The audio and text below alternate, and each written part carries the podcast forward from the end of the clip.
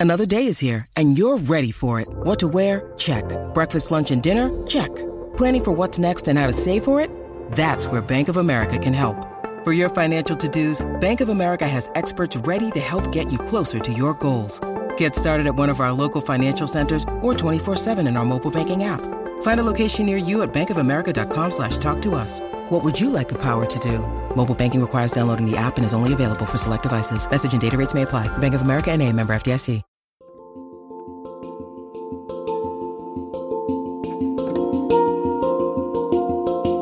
Welcome to the Anxiety Coaches Podcast, a relaxing and informative show where we explore anxiety, panic, and PTSD, sharing how you can overcome them for life.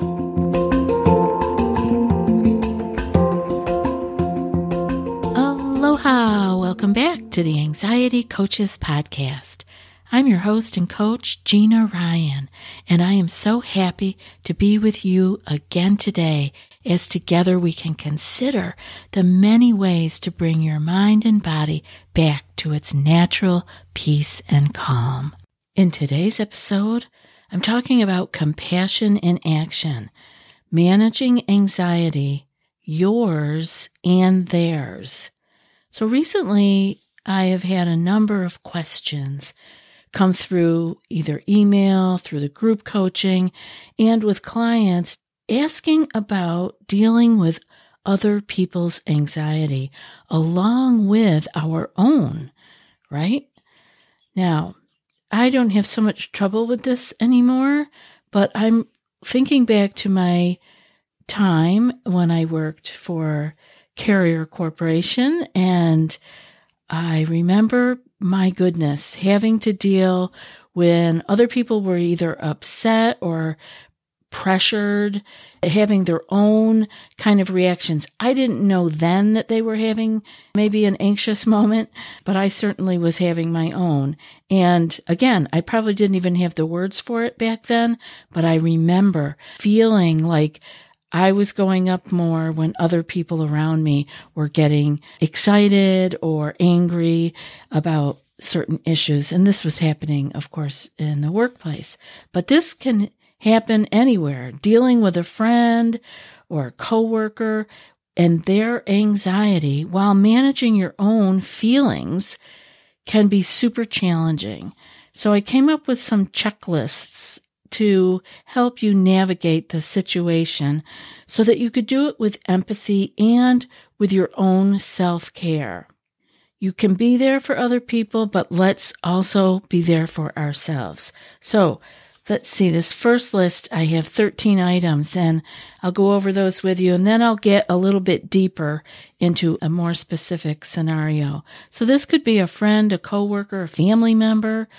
Many times and this came in through email also. It is about a child, a young child that is under your care and looking to you for help and guidance. And how can you deal with their anxiety along with yours? So the number one thing on the list is to stay calm. Remind yourself that their anxiety is not about you. And that can be hard as a parent, but it can also be hard as a friend or in a work situation because these are things we are invested in. These are people we are sort of on the same team with. So take a deep breath and try to stay composed to avoid escalating the situation. You're going to have your own journey in the situation, but try to respond in ways that avoid escalating. The second one is to empathize. I want you to put yourself in their shoes. This can be really helpful. Remember times when you felt anxious around the same situation and acknowledge their feelings without judgment. Judgment gets us in trouble because then we start to think there's more of a problem than there really is. The third one on the list is active listening. So I want you to be able to pay full attention, not just paying attention or looking at your phone or the computer, whatever kind of situation you're in, but pay full attention to what the other person is saying. Let them share their thoughts and emotions without interrupting. And that can take some practice, being able to take a breath and bite our tongue a little bit and not say what we are actually thinking in that moment, letting our thoughts fall to the background and actually listen to them fully. Number four is to validate. Let the other person know that their feelings are valid in your eyes. You can say things like, I understand why you might feel that way.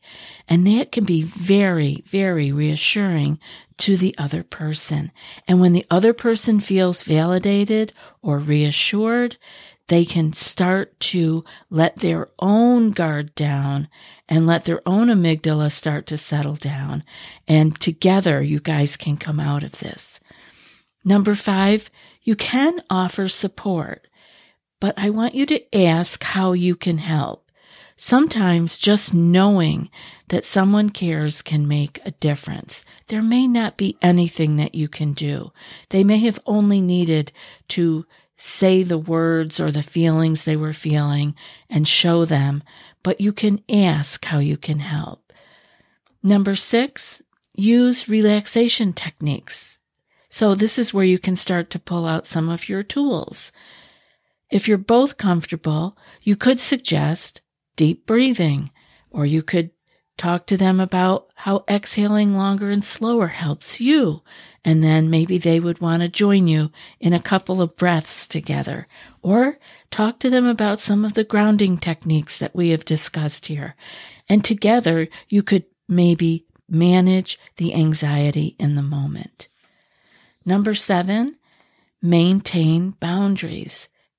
It's important for you to be supportive, but remember that you're not their therapist or their coach. I want you to encourage them to seek more help if needed. It could be something as simple as suggesting they listen to the show here or other resources that you have found helpful, books or shows, YouTubes, whatever it is. Maybe that's an invitation for you to share some of your tools and things that have worked for you, but maintain the boundary. Be supportive, but don't let go of your own self in order to go down their wormhole. Number eight, I want you to redirect negative thoughts. So see if in the situation you can guide very gently the conversation toward positive or neutral topics this can help distract from anxious thoughts, and this is a beautiful place to use distraction. Number nine, limit exposure.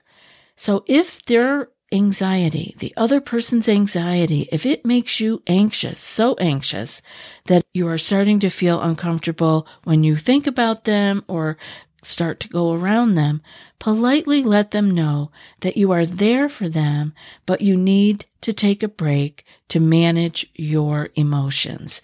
It's okay for you to take care of yourself. Often we have seen a lot of people pleasers in the anxious world because this is what we get into sometimes. We overextend ourselves. So see if limiting your exposure for a little while could be helpful to you. The next one is to practice self care. This is for you. After the interaction, take time for yourself.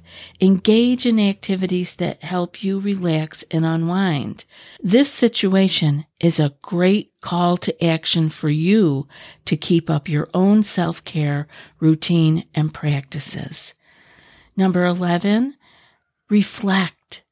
Consider why their anxiety affects you so strongly reflect on your own triggers, and explore ways that you can manage them. This is a beautiful place to use your journal. Writing these things down can be super helpful. Number 12, seek support. Talk to a friend, another friend, someone else. Talk to a family member or your coach or your therapist or anyone else that you feel comfortable opening up to. Don't hesitate to ask for help because you can start to feel lonely or like you're not handling things right. So just reach out. People are there for you. Just let them know you need them. And number 13, I want you to set boundaries. If the anxiety of your friend or your coworker is consistently affecting you and your well-being, consider discussing boundaries with them or seek guidance from either a supervisor or the HR department. But if you can't get to this on your own, ask for help with setting those boundaries. Remember, taking care of your friend or coworker and yourself is important. Balancing empathy and self-care both together will help you support them without sacrificing your own mental health. Have you tried OneSkin for your skincare routine yet? I love the simplicity of these products and the medical grade ingredients in them, not to mention how easily they fit into my skincare routine. The OS1 face moisturizer and OS1 eye cream make skin look visibly smoother and clearer and immediately feel softer and more hydrated. The secret is OneSkin's proprietary OS1 peptide. It's the first ingredient proven to switch off the aging cells that cause lines, wrinkles, and thinning skin, and several studies back it up. So if you're tired of cycling through ineffective skincare trends and overcomplicated routines, then I'm so excited to share with you OneSkin. Just simple, scientifically validated solutions. OneSkin is the world's first longevity company. By focusing on the cellular aspects of aging, OneSkin keeps your skin looking and acting younger for longer. Get started today with 15% off using code ACP at oneskin.co. That's 15% off oneskin.co with code ACP. After your purchase, they'll ask you where you heard about them. Please support our show and tell them we sent you. Now, I wanted to go a little bit deeper into this kind of a situation because friends and colleagues or coworkers is all one thing, but sometimes we have an issue with someone who is our superior in some way, shape, or form, or our boss, supervisor, something along those lines. And handling your boss's anxiety while managing your own feelings can be super delicate. It's a bit of a different situation. So I have some ideas for you here to help navigate this scenario with professionalism and self care at the same time. So, first off, I want you to stay calm. You know, when your boss is anxious, or your supervisor. I'm just going to use the word boss here. It could be anybody that has a little bit of power over you. It could be even, you know, somebody that you are in a contract deal with. It doesn't mean they're your boss, but it's the same kind of structure where you are trying to do work for them. Stay calm. Because when this other person, I'm going to use the word boss for the rest of this, is anxious, try to remain composed. When you notice that, take your own breath. Let your own exhale be longer and slower, and focus on maintaining your own sense of calm. And in this situation, I also want you to take the next point and empathize. Understand that these kind of work related pressures or personal factors may trigger your boss's anxiety. It could be things they're coming to work with from home. It could be things that are happening at work, but there are pressures and these may trigger your boss. So approach the situation with empathy, knowing that everyone experiences stress. Next up would be active listening for your boss. And if your boss is expressing their concerns or worries, well, listen attentively Sometimes they may need a sounding board. Now, they may also not be talking about their own concerns and worries. They may be coming to you with work related issues that are specific to you and what you needed to get done. Again, actively listen, let them get it out, and then you can begin to respond. Because if you let them finish with their expression of what's going on with them, once they are complete, you have listened, you've gathered it, and go slow. You don't have to ramp up to their speed. Take your breath once you're finished with your active listening and realize they may have just needed to get this out and take your own breath before you respond. And offer support. If your boss is talking in a way that is seeking some kind of support, let them know that you're there to help. Ask if there's anything specific you can do to alleviate their stress or their workload. But maintain the next point, maintain professionalism. While offering support, remember to maintain professionalism. Avoid getting too personal or involved in their personal matters. It's okay to listen, but again, the next point, we're going to set boundaries. Because if your boss's anxiety affects your work environment or your productivity, I need you to set respectful boundaries. Now, this may take some thought, and you may need to write these things out prior to going to them. It may not happen in the same situation that you realized that you needed to set boundaries. But eventually, politely communicate your needs and your availability. A lot of things come up around us being overly available to our work environment. See if you can start setting some boundaries there so that you don't react, but have the time and space to respond. And your boss may be clueless about your needs, so it is your job to tell them. You become aware of them and then you let them know. Otherwise, they don't know. Next up is I want you to suggest some solutions. If it's appropriate, offer some constructive suggestions to address their concerns or workload. This proactive approach can be helpful and you show your commitment to the workplace's team's success. Next up, I want you to redirect the focus, just like we talked about earlier. Gently steer the conversation toward positive or solution oriented topics. This can help to shift the energy from anxiety to problem solving. Yes, there are challenges and we can either get ramped up about them or we can try to get creative once our amygdala is calmed down, we get so much more creative and we can begin problem solving. The next point is I want you to lead by example. By displaying a calm and composed demeanor, which you are practicing anyway, your ability to manage your own stress can positively influence your boss and everyone else in the workplace. Next point is to seek guidance. If your boss's anxiety consistently affects your well being or creates an unhealthy work environment for you, consider seeking advice again from another supervisor, from HR, on how to handle the situation. It's best if you can handle this on your own first.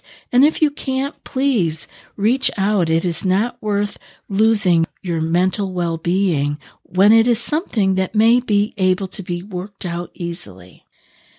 The last few here are practice self care. Again, you know how to do that. Take time for yourself. And especially when you are dealing with an anxious interaction, take time out afterwards and engage in activities that help you to relax and recharge. Next up is mind your reactions. Reactions can get us in trouble. I want you to all learn to respond more because these habitual reactions have been causing us to get into trouble sometimes in the past, and it would be nice if we can change those up. So be aware of how your own anxiety might be triggered. If you find yourself becoming anxious with your boss, practice self soothing techniques and mindfulness to manage your own emotions. This means you do a lot of the work beforehand. It's all pre work. And the last two, I'm just going to put them together, is to talk to a mentor or a colleague. And if you have a trusted mentor or colleague, talk to them. Let your feelings out. Sometimes you need to say the words to another person and somebody in your work environment might be just the person who can understand what is happening and give you a bit of a different perspective and valuable insights. And finally, consider professional help if this is really impacting your well-being. It might be helpful to consult with a coach or a therapist or a counselor to develop more coping strategies that are specific to you. Remember, you can be supportive while still prioritizing your own mental well being, striking a balance between empathy for your boss and taking care of yourself is key in navigating this situation successfully. I hope this has been helpful for you and I know it's a lot of stuff that we already talk about, but we need to remember to do it we can't just hear the good ideas or the tips or tools. We need to practice them over and over until they become our new responses. And now for today's quote. When you change the way you look at things, the things you look at change. And that's from Wayne Dyer. I'll be back in a few more days with another podcast. Until then, be well and aloha. Thanks so much for joining us for today's episode of the Anxiety Coaches Podcast. Find more information at the anxietycoachespodcast.com.